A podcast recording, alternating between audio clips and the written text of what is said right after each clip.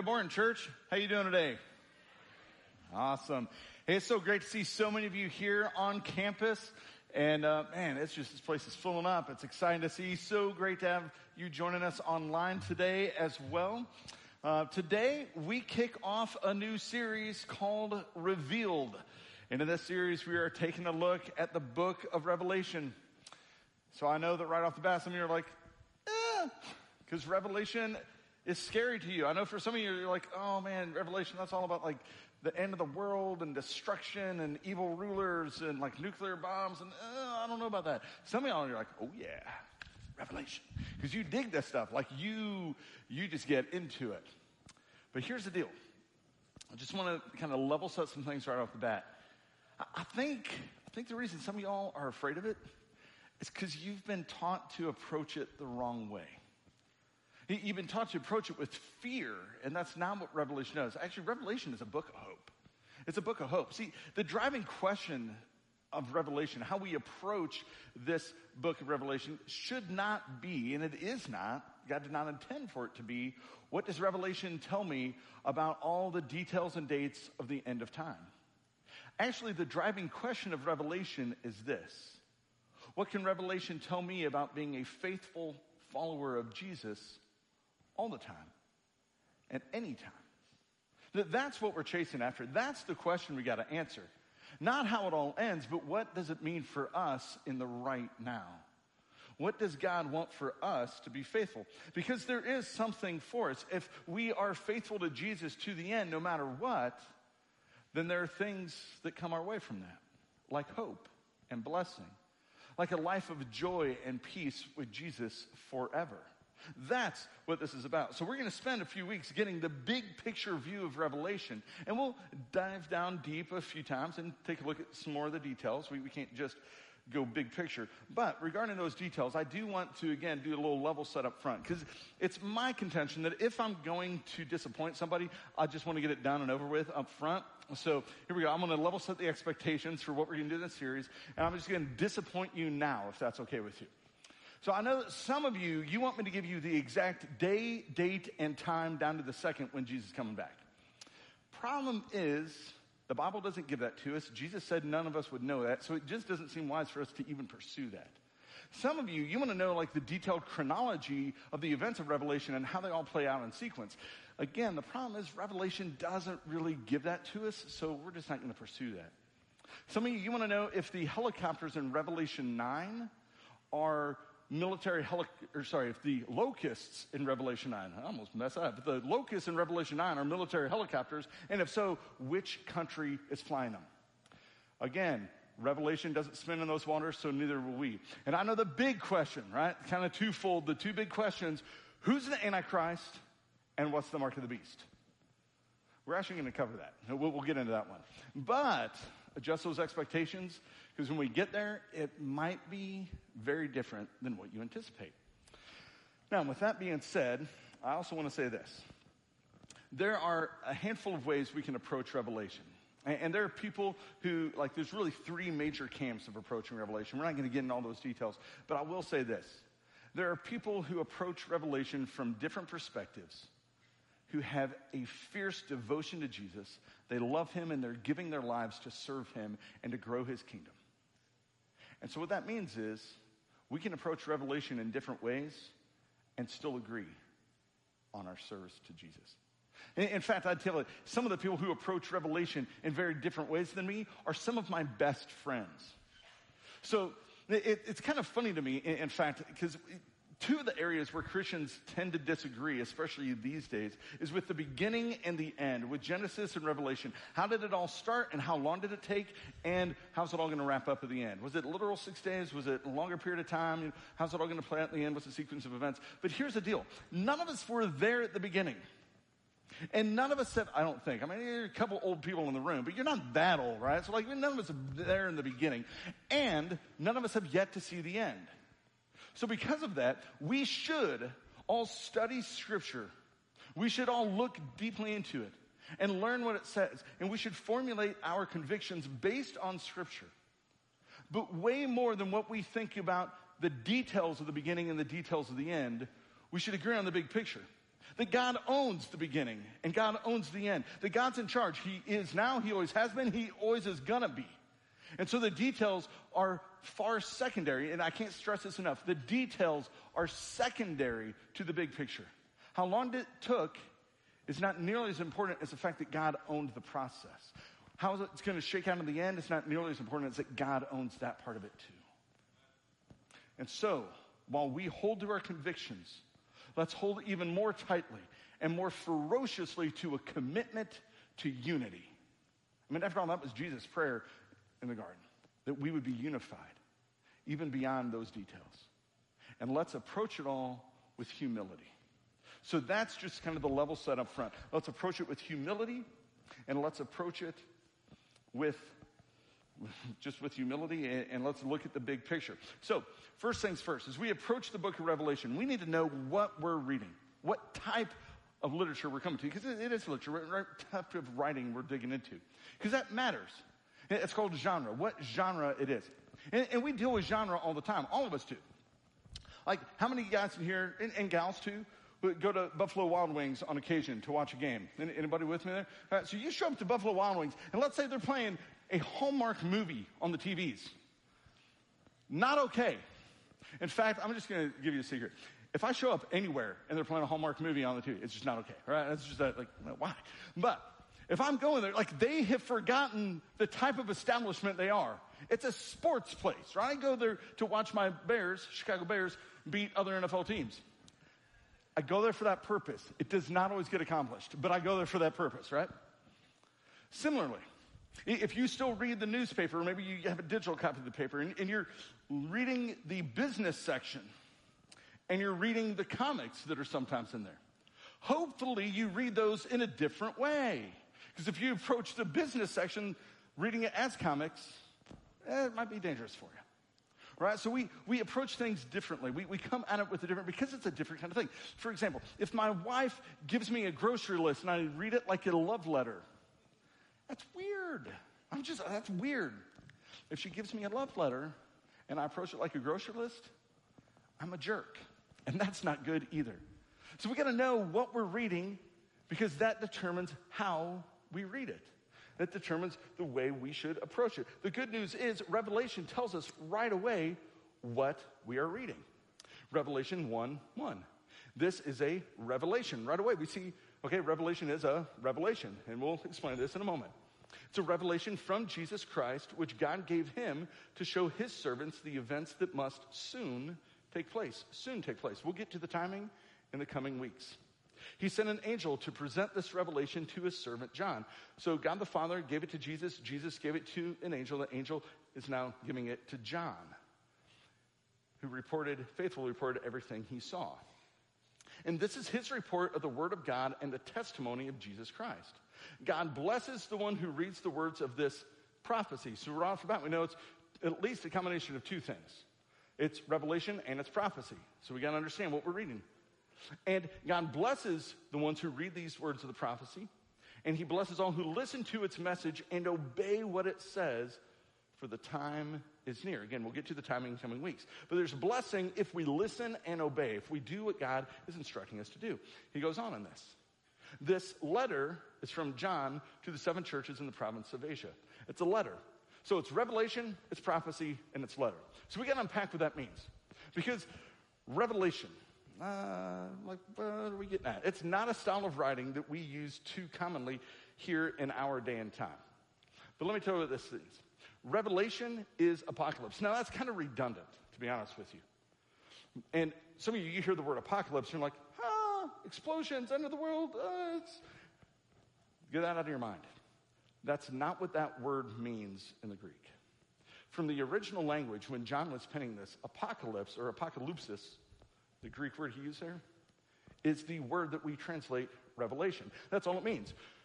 An apocalypse is to reveal. It's to pull back the curtain. It's to unveil. It's to show us something. It's you're opening a present like my nephew did last night for his birthday. You open up a present. You see something there you did not see before. It's an unveiling, a revealing. That's all revelation is, is God revealing something to his people. Now, this was a style of writing very common for about a hundred years um, before, uh, the 100 years before Jesus until about 100 years after Jesus. It was a Jewish style of writing predominantly, but even beyond the Jews, there were other apocryphal uh, apocalyptic literature and, and revelations, and, and, it's just a style of writing. Kind of like if you go back in American history not too far, there was a genre, a style of writing called Old Western. You get these dime store paperback Western novels, and you knew, you just knew you were going to expect certain things. Uh, a cowboy hero and Native Americans and guns and horses, and it was going to be set out west, and definitely not taking place in New York City. And I mean, you just knew what you were getting into when you read that. If you read a romance, right? So Revelation was the same way. They knew what they were getting into, and they read a revelation. And, and apocalyptic literature uses signs and symbols. And, and not like coded and secretive that you got to figure it all out, but signs and symbols that would be common to the people reading it so they would know this is what this is about. In fact, John does quite a bit of that. He references signs and symbols and imagery from almost every single Old Testament book. And he's writing to these Jewish Christians who he just expected would be familiar with the Old Testament and know what he's talking about. So, he gives them a picture, right? That, that, that means that Revelation is more a picture book than a puzzle book. It is not some secretive code that we got to figure out and dig into the mysteries and it wasn't understood back then and we can understand it now to help us understand how the end of the world is going to happen. That's just not what Revelation is. It's not what it does. Revelation is a big picture from God, from a heavenly perspective on what's going on in this world then, now, and always. That's it. It's the big picture view of it. And so some people will say, well, uh, so should I read it literally? Or should I read it naturally? Or sorry, should I read it literally or should I read it figuratively? And I would say read it naturally. Kind of gave you that one ahead of the game. Literally, does it mean exactly what I'm reading on the page? Is this, you know, no. So is it all figurative? Well, no, we read it naturally. Just like if I'm to write a poem to my wife, and I were to say, You have teeth as white like winter snowflakes, and your eyes blue like the summer skies, and lips red like beautiful roses and, and hair like the autumn wheat. I'm going to get in trouble for this later, I guarantee you. But if I were to do that, my wife were to read that literally and like draw a self portrait based on that description, it's kind of a weird looking person, right? You didn't read it literally. Take it for what it is. It's a, it helps us get the picture of it.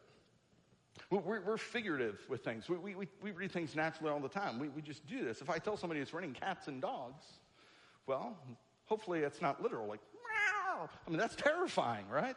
Like, we don't want that. No, no, but you just know it's raining really badly. If we, we could be figurative with our numbers. If I say I ate a ton of cookies, I hope I'm not being literal that I ate 2,000 pounds of cookies, though at this point in my life, I probably have accomplished that, probably more than once.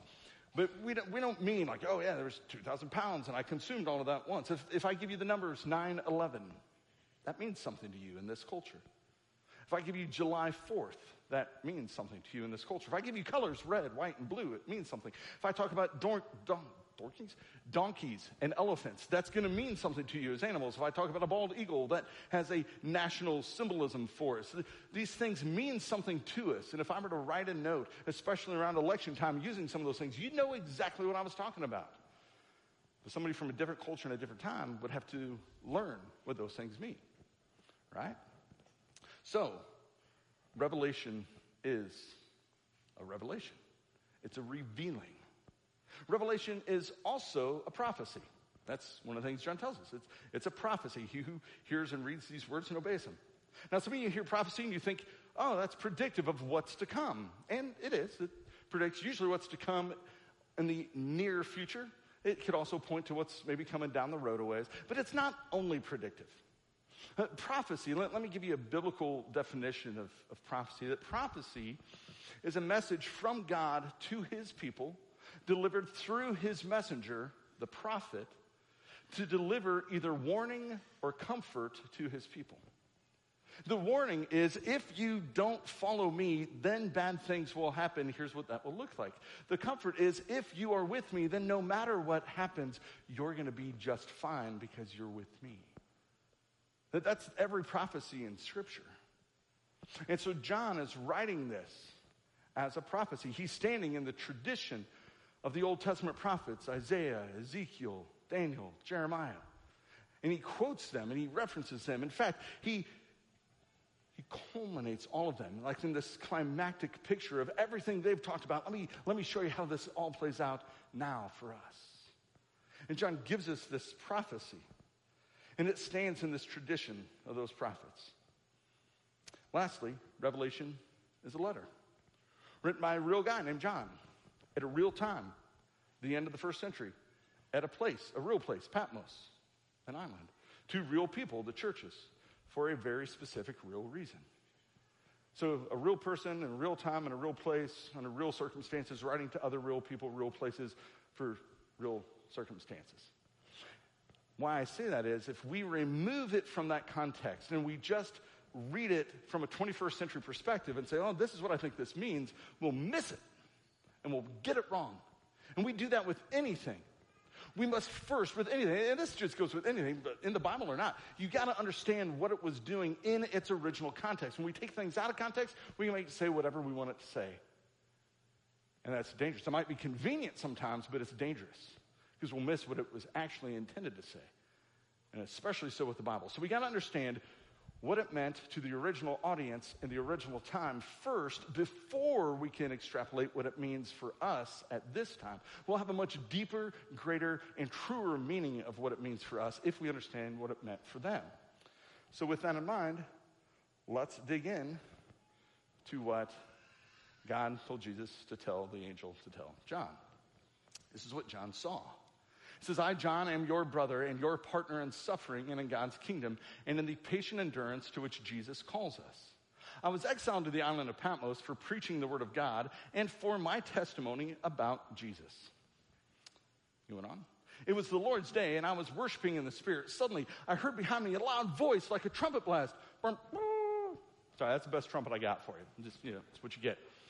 And I heard this blast. And it said, Write in a book everything you see and send it to the seven churches in the cities of Ephesus, Smyrna, Pergamum, Thyatira, Sardis, Philadelphia, and Laodicea. I heard this voice and it told me to write it down, so I'm writing it down. And he said, Send it to these churches. Now, why these seven churches in this order? Some people would say, well, each one of these churches represents a different era of church history down through the ages. Problem is, in the style of writing, in the context of what John is doing, there's no evidence for that. In fact, we got to do some really weird things to the Bible and impose that on the Bible because the Bible just doesn't come out and say that. that. That's really not clear. That's not what he's getting at. In fact, if we look at a map, we see why those places at that time. If you start in Patmos, John and you make your way around the Roman postal route. This is the legit way, the Romans, this was the actual postal route for the Roman Empire. Take it to these people first, make a copy, then send it on to that one, make a copy, then send it on, make a copy, and so on and so forth. And then you make the loop. Now, why seven? Why, why just these seven? Well, we got to understand it's symbolism. Seven is a symbol of wholeness, completeness, fullness, and perfection. Think the seven days of creation. And John uses seven all the way through the book of Revelation. So these seven churches are not only those seven churches. It's not just for them, forget about all the other churches. No, no, no, no, no. This is for all God's people all the time. Those seven churches represent the whole of God's church everywhere around the world. That's the symbolic picture he's giving us that it's completion of his church. Not just them. I mean, all you got to do read the book of Acts, and you'll see there's several other churches. Obviously, God wanted them to hear some of this as well. And we also got to understand who. Who's writing this? John. John is in his 90s. John was a friend of Jesus way back in the day. Like maybe even the best friend of Jesus during Jesus' ministry years. And so here John has been preaching and teaching and helping churches and leading churches and planting churches for 60 years, six decades. And he gets in trouble through the Roman Empire and he's exiled to this place called Patmos, this rocky, craggy, unpleasant island in the Mediterranean. If you're going to take a Mediterranean vacation, you're not going there salt mines. He might even have been forced to work in the salt mines. So there's John, at 90 years old, stuck in this place as a prisoner. Why? Because Domitian, the Roman ruler, the emperor, was a hothead. And, and Domitian did not like people who opposed him. In fact, there were once 20 senators who opposed him, and he killed all of them. Three of them were close relatives, like buddy relatives. But they opposed him, so he killed him. He was brutal. He was mean. He was nasty. And, and he said, we're going we're, we're, gonna worship the Roman pantheon, this, this group of Roman gods, but we're adding one to it me. Domitian wanted everyone to worship him as God. And the Christians said, we ain't down with that. We serve one God, Father, Son, Spirit, the triune God. We serve Jesus as Lord and Savior. We're not serving you. And he said, okay, we're going to come after you. And suddenly Rome became the most dangerous place on earth for Christians and that were persecuted. The Roman authorities could ruin your lifestyle. They could ruin your business. They could destroy your reputation. They could come after you and harass you and beat you up and rough you up and arrest you and kill you simply because you're a Christian. That's it. So, in light of this persecution, and also persecution was just rampant in the Roman Empire. People were coming after the Christians, and they were using Christians as scapegoats. Anything that went wrong, let's blame it on them. So, Christians took to two different things they were doing. Either they hid out in fear for their lives, and they literally hid underground, building catacombs. You may have heard of the catacombs, building these caves underground where they could worship secretively without fear of being caught, where they could bury their dead with ceremonies that would honor their God and honor the ones they loved without getting in trouble. So they would cower and hide in fear, or they would just say, I'm just going to blend in. Maybe they won't know I'm a Christian.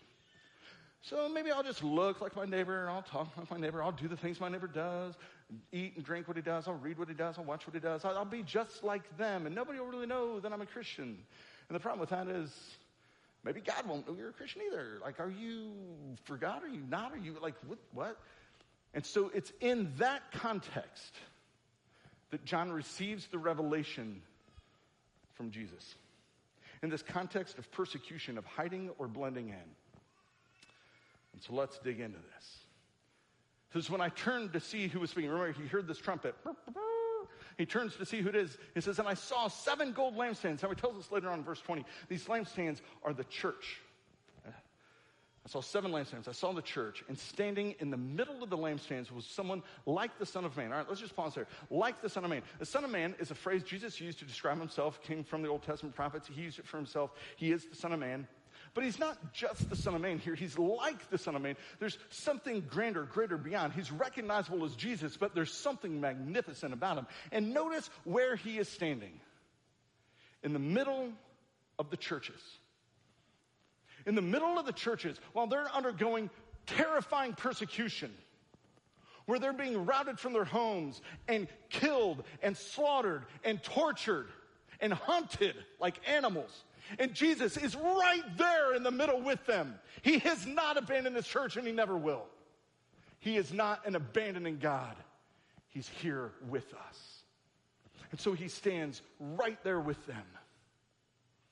And then says, I was wearing, or he was wearing a long robe with gold sash across his chest. There he is standing in the middle of his church wearing this, this sash and this, this gold robe, a picture of king and priest with them. He has authority. He is to be worshiped. He's magnificent. He is majestic. He is the authority. His head and his hair were white like wool, as white as snow. Was Jesus prematurely aging and, and prematurely going gray? No.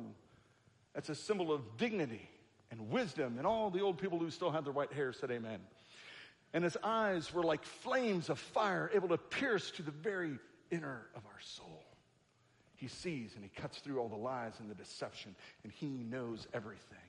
And his feet were like polished bronze refined in a furnace. He stood strong and stable because he had been through the oppression and been through the attack of the enemy and withstood it and had been refined. And he stood strong and going on.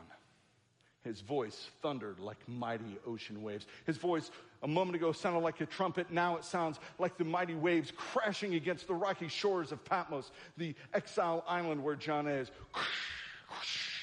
You just hear these ocean waves just crashing in, and his voice sounds like that a voice of authority and he held seven stars in his right hand, again, a reference to the churches. And a sharp two edged sword came from his mouth. Is this literal? Does Jesus have eyes that are on fire and a sword sticking out of his mouth? No, we read it naturally. It's like Hebrews 4.12. The word of God is living and active, sharper than any two edged sword, able to pierce to the very soul of us. The word of God, he judges rightly with justice and fairness. And his face was like the sun in all its brilliance.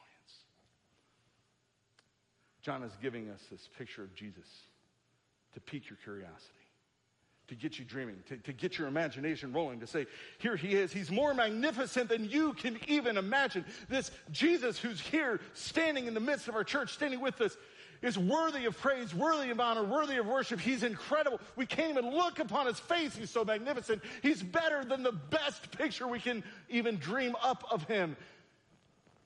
Wow. John's just standing there. Just, he just wants us to have this, this awe factor, this wow. He, he gives us this picture. The heartbeat of Revelation, friends, get this. This is the heartbeat of Revelation. Why? Because it's to help us get a clear vision of Jesus. Like, this is the way Revelation begins because everything else hinges on this that we got to see Jesus for who he is accurately and get a clear vision of him. See, John and his readers needed a, a clear picture of Jesus. We need a clear picture of Jesus. Which begs the question How big is your picture of Jesus? How big is your picture Jesus? I, in my line of work, I discovered that people usually have like half a picture of Jesus. We get him as the, the tender, compassionate Savior that he died for me, that he rose for me, that he wants to save me, and he is. He totally is. For certain, he is. He even tells us in verse 5, next slide. He says, All glory to him who loves us and has freed us from our sins by shedding his blood for us. We get this beautiful picture of Jesus as the one who sacrificed for us. The problem is, that's not the only picture of Jesus. See, some of you only have the picture of Jesus as the slain and slaughtered lamb. But you forget that he's also the reigning lion, that he is the fearsome God, the warrior king who demands our allegiance and deserves our worship. See, Jesus also tells us this that, that, he is the fearsome one. He says, I am the Alpha, the Omega, the beginning, the end, and the one who holds it all in between. I'm the one who is, who always was, and who is still to come. I am the Almighty One. There's this fearsome picture of Jesus we see here in Revelation. And we cannot miss that, that he is not just the tender, compassionate Savior, he is the fearsome warrior leader. Now, some of you, that's the only picture of Jesus. Yeah, you, you get this Jesus who's just fearsome and you're afraid of him. Like, I, I don't know. I don't know. Listen, if you've only ever seen Jesus as the fearsome one, you need to know that the fearsome one is for you, that he loves you, that, that he is the tender Savior who saves you. But some of you, you, you cling to him as tender Savior, but you have this truncated picture of Jesus that you don't allow him to lead. And if you don't allow him to lead, he can't really save. He's both. He's both. He is the fearsome one who has fought for us and won. That's who he is. And so when John sees this fearsome picture of Jesus, he does what any of us would do. He says, When I saw him, I fell at his feet as if I were dead. Get this, John knows Jesus. They were friends, they'd hung out. They were best friends. He saw Jesus die. And then on Easter evening, 60 years before this, John's hiding out in a room afraid for his life because they killed his Savior. They killed his friend. Savior. They killed his friend, and now what's going to happen to him? And now the body's missing. What's going to happen? And all of a sudden, Jesus shows up in this room where John and the others are hanging out. It's what we talked about last week. And John was there, and he's like, I think that's a ghost. I think that's a vision. It looks like Jesus, but Jesus is dead. He's gone. And he's trying to make sense. Jesus says, No, no, no, no, no. Look, put your hands here. My hands, my feet, my side. It's me. And John got this vision of Jesus. And so here, Jesus is doing the same thing. Says, John, it's me. You remember me. See me, but see me in my glory. And then notice what Jesus does. John's down as though he's dead to worship him. But Jesus laid his right hand on me and said, Don't be afraid. Friends, that's just a good word for us as we approach Revelation. If you are fearful of the of the things in Revelation. You're fearful of what's to come. You're fearful of anything in this world. Listen to Jesus' words right here. Don't be afraid. You are His. You are His church. You are His people. You're His beloved. You need not fear. Jesus says, I am the first and the last. I'm the living one. I died, but look, I am alive forever and ever. So, John, I want you to write this stuff down. I hold the keys of death and the grave. Anything that you face, even the worst of the worst, even if you're facing death, don't forget, I, I own those keys. I defeated death. I defeated the enemy. I win in the end. And if you're with me, you win too. You need not fear. So I want you to write down what you've seen what you see of me and both the things that are happening right now and the stuff that's going to happen. You know, I want you to write this revelation down. But friends, you got to understand this. If we don't see this picture of Jesus, no other part of Revelation makes sense. The whole thing unfolds from this picture of Jesus. And here's why. Because we need to see a picture of Jesus. John needed to see a picture of Jesus. The early church needed to see a picture of Jesus. Because there's so much to fear in this world. So many things that come at us all of our trials and our temptations and our problems and the persecutions and all the evil that comes at us and all the craziness of this world. And Jesus says, listen, there's so much to fear, but if if you trust me, if you put your hope in me, if you will cling allegiance to me, then you need not fear anything. If you would cling and hold allegiance to the fearsome one, then you need not fear anything or anyone else. That's the message of Revelation. That's the message of Jesus. And church, we should get an amen to that. That's our truth. That's our hope. That if we acknowledge that He's the fearsome one who has fought for us and died for us and rose from the grave by His power, and He reigns now and forever and ever and ever and ever and ever, and He's the one who holds the keys to death, you have nothing to fear. He's for you and he stands right here in your midst, church. He's for you. The fearsome one has fought for you and won. And if you're with him, you win too. Man, that's good news. I get a little worked up on that one. So here we go. Here's what we need. The only way we're going to see what God wants us to see is when we see Jesus for who he is, when we see him clearly. The only way we're going to see what God wants us to see about ourselves and other people and the ways of this world and the circumstances and the problems and all the stuff that we'll face, the only way we're going to see it the way God wants us to see it is when we see Jesus first. So, church, is your Jesus bigger than your problems? Or have you allowed your problems to overshadow your picture of Jesus? If, your if your problems are bigger than Jesus, you're missing it. You just, you just don't get how big Jesus is. So here in a moment, we're going to stand, and we're going to pray, and then we're going to sing, and we're going to worship. And I want you to make the song we're going to sing your prayer to Him. And we're going to do something because Revelation is just filled with imagery. And so I'm going to ask us to take some of that symbolism and take some of that imagery. And you all know what this means, right? If, if somebody's in war and all of a sudden their hands go up, what does this mean? Surrender. You got it. They surrender. If you have never surrendered to the fearsome one who has fought for you, maybe you've only acknowledged him as Savior, but you've never really followed his lead, or you've just been terrified of him because somehow God, you're just afraid of him. Listen, take him as both Savior and leader and surrender to him. You surrender to him today. If you know that you need him as Savior and you're willing to follow him as Lord and leader, that's, that's everything you need to say, man, I'm, I'm in. That's where it begins. And we'll, we'll meet you in the water after the service. And if you've done that, if you've already raised your hands and surrendered and you follow him, you acknowledge that he is leader and savior.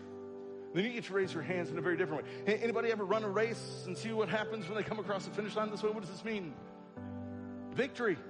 There are a few times in life where I got to win a race and my hands went up because it was abnormal for me. Man, I'm going to claim that one. My hands were high. Victory. There were times when I finished race, I ran a marathon once. I was two hours behind the people who won it. I put my hands up anyway because victory was crossing the line. All right. Some of you are just like, I don't have to win. I'm just crossing the line with Jesus. You get those hands up. So when we sing today, I want you to raise your hands. There's not a hand in this room that shouldn't be up. Either your hands are up because you know you need to surrender, your hands are up because you already have, and you know you get to claim the victory that we have in Jesus. Let me pray for us, and then we'll stand and sing. Jesus, we thank you that you are the fearsome one who reigns now and forever, who holds all of it together. And the big picture is that you win and evil loses, and those who side with you get to win with you. And so we have nothing to fear. God, we praise you for that. We thank you for that. We thank you that in you there is no fear. And so, for any who have not claimed that yet, God, we pray that today they would determine, they would put their hands up and surrender and acknowledge you as both Lord and Savior. And God, for those of us who have, may we live our lives to demonstrate it, not cowering in fear and not blending into the ways of this world around us, but living boldly and proclaiming your truth and your love for a lost and hopeless world. God, thank you for the hope we have in your word and your revelation. It's in Jesus we pray, amen. Church, let's stand, let's sing, and let's raise our hands.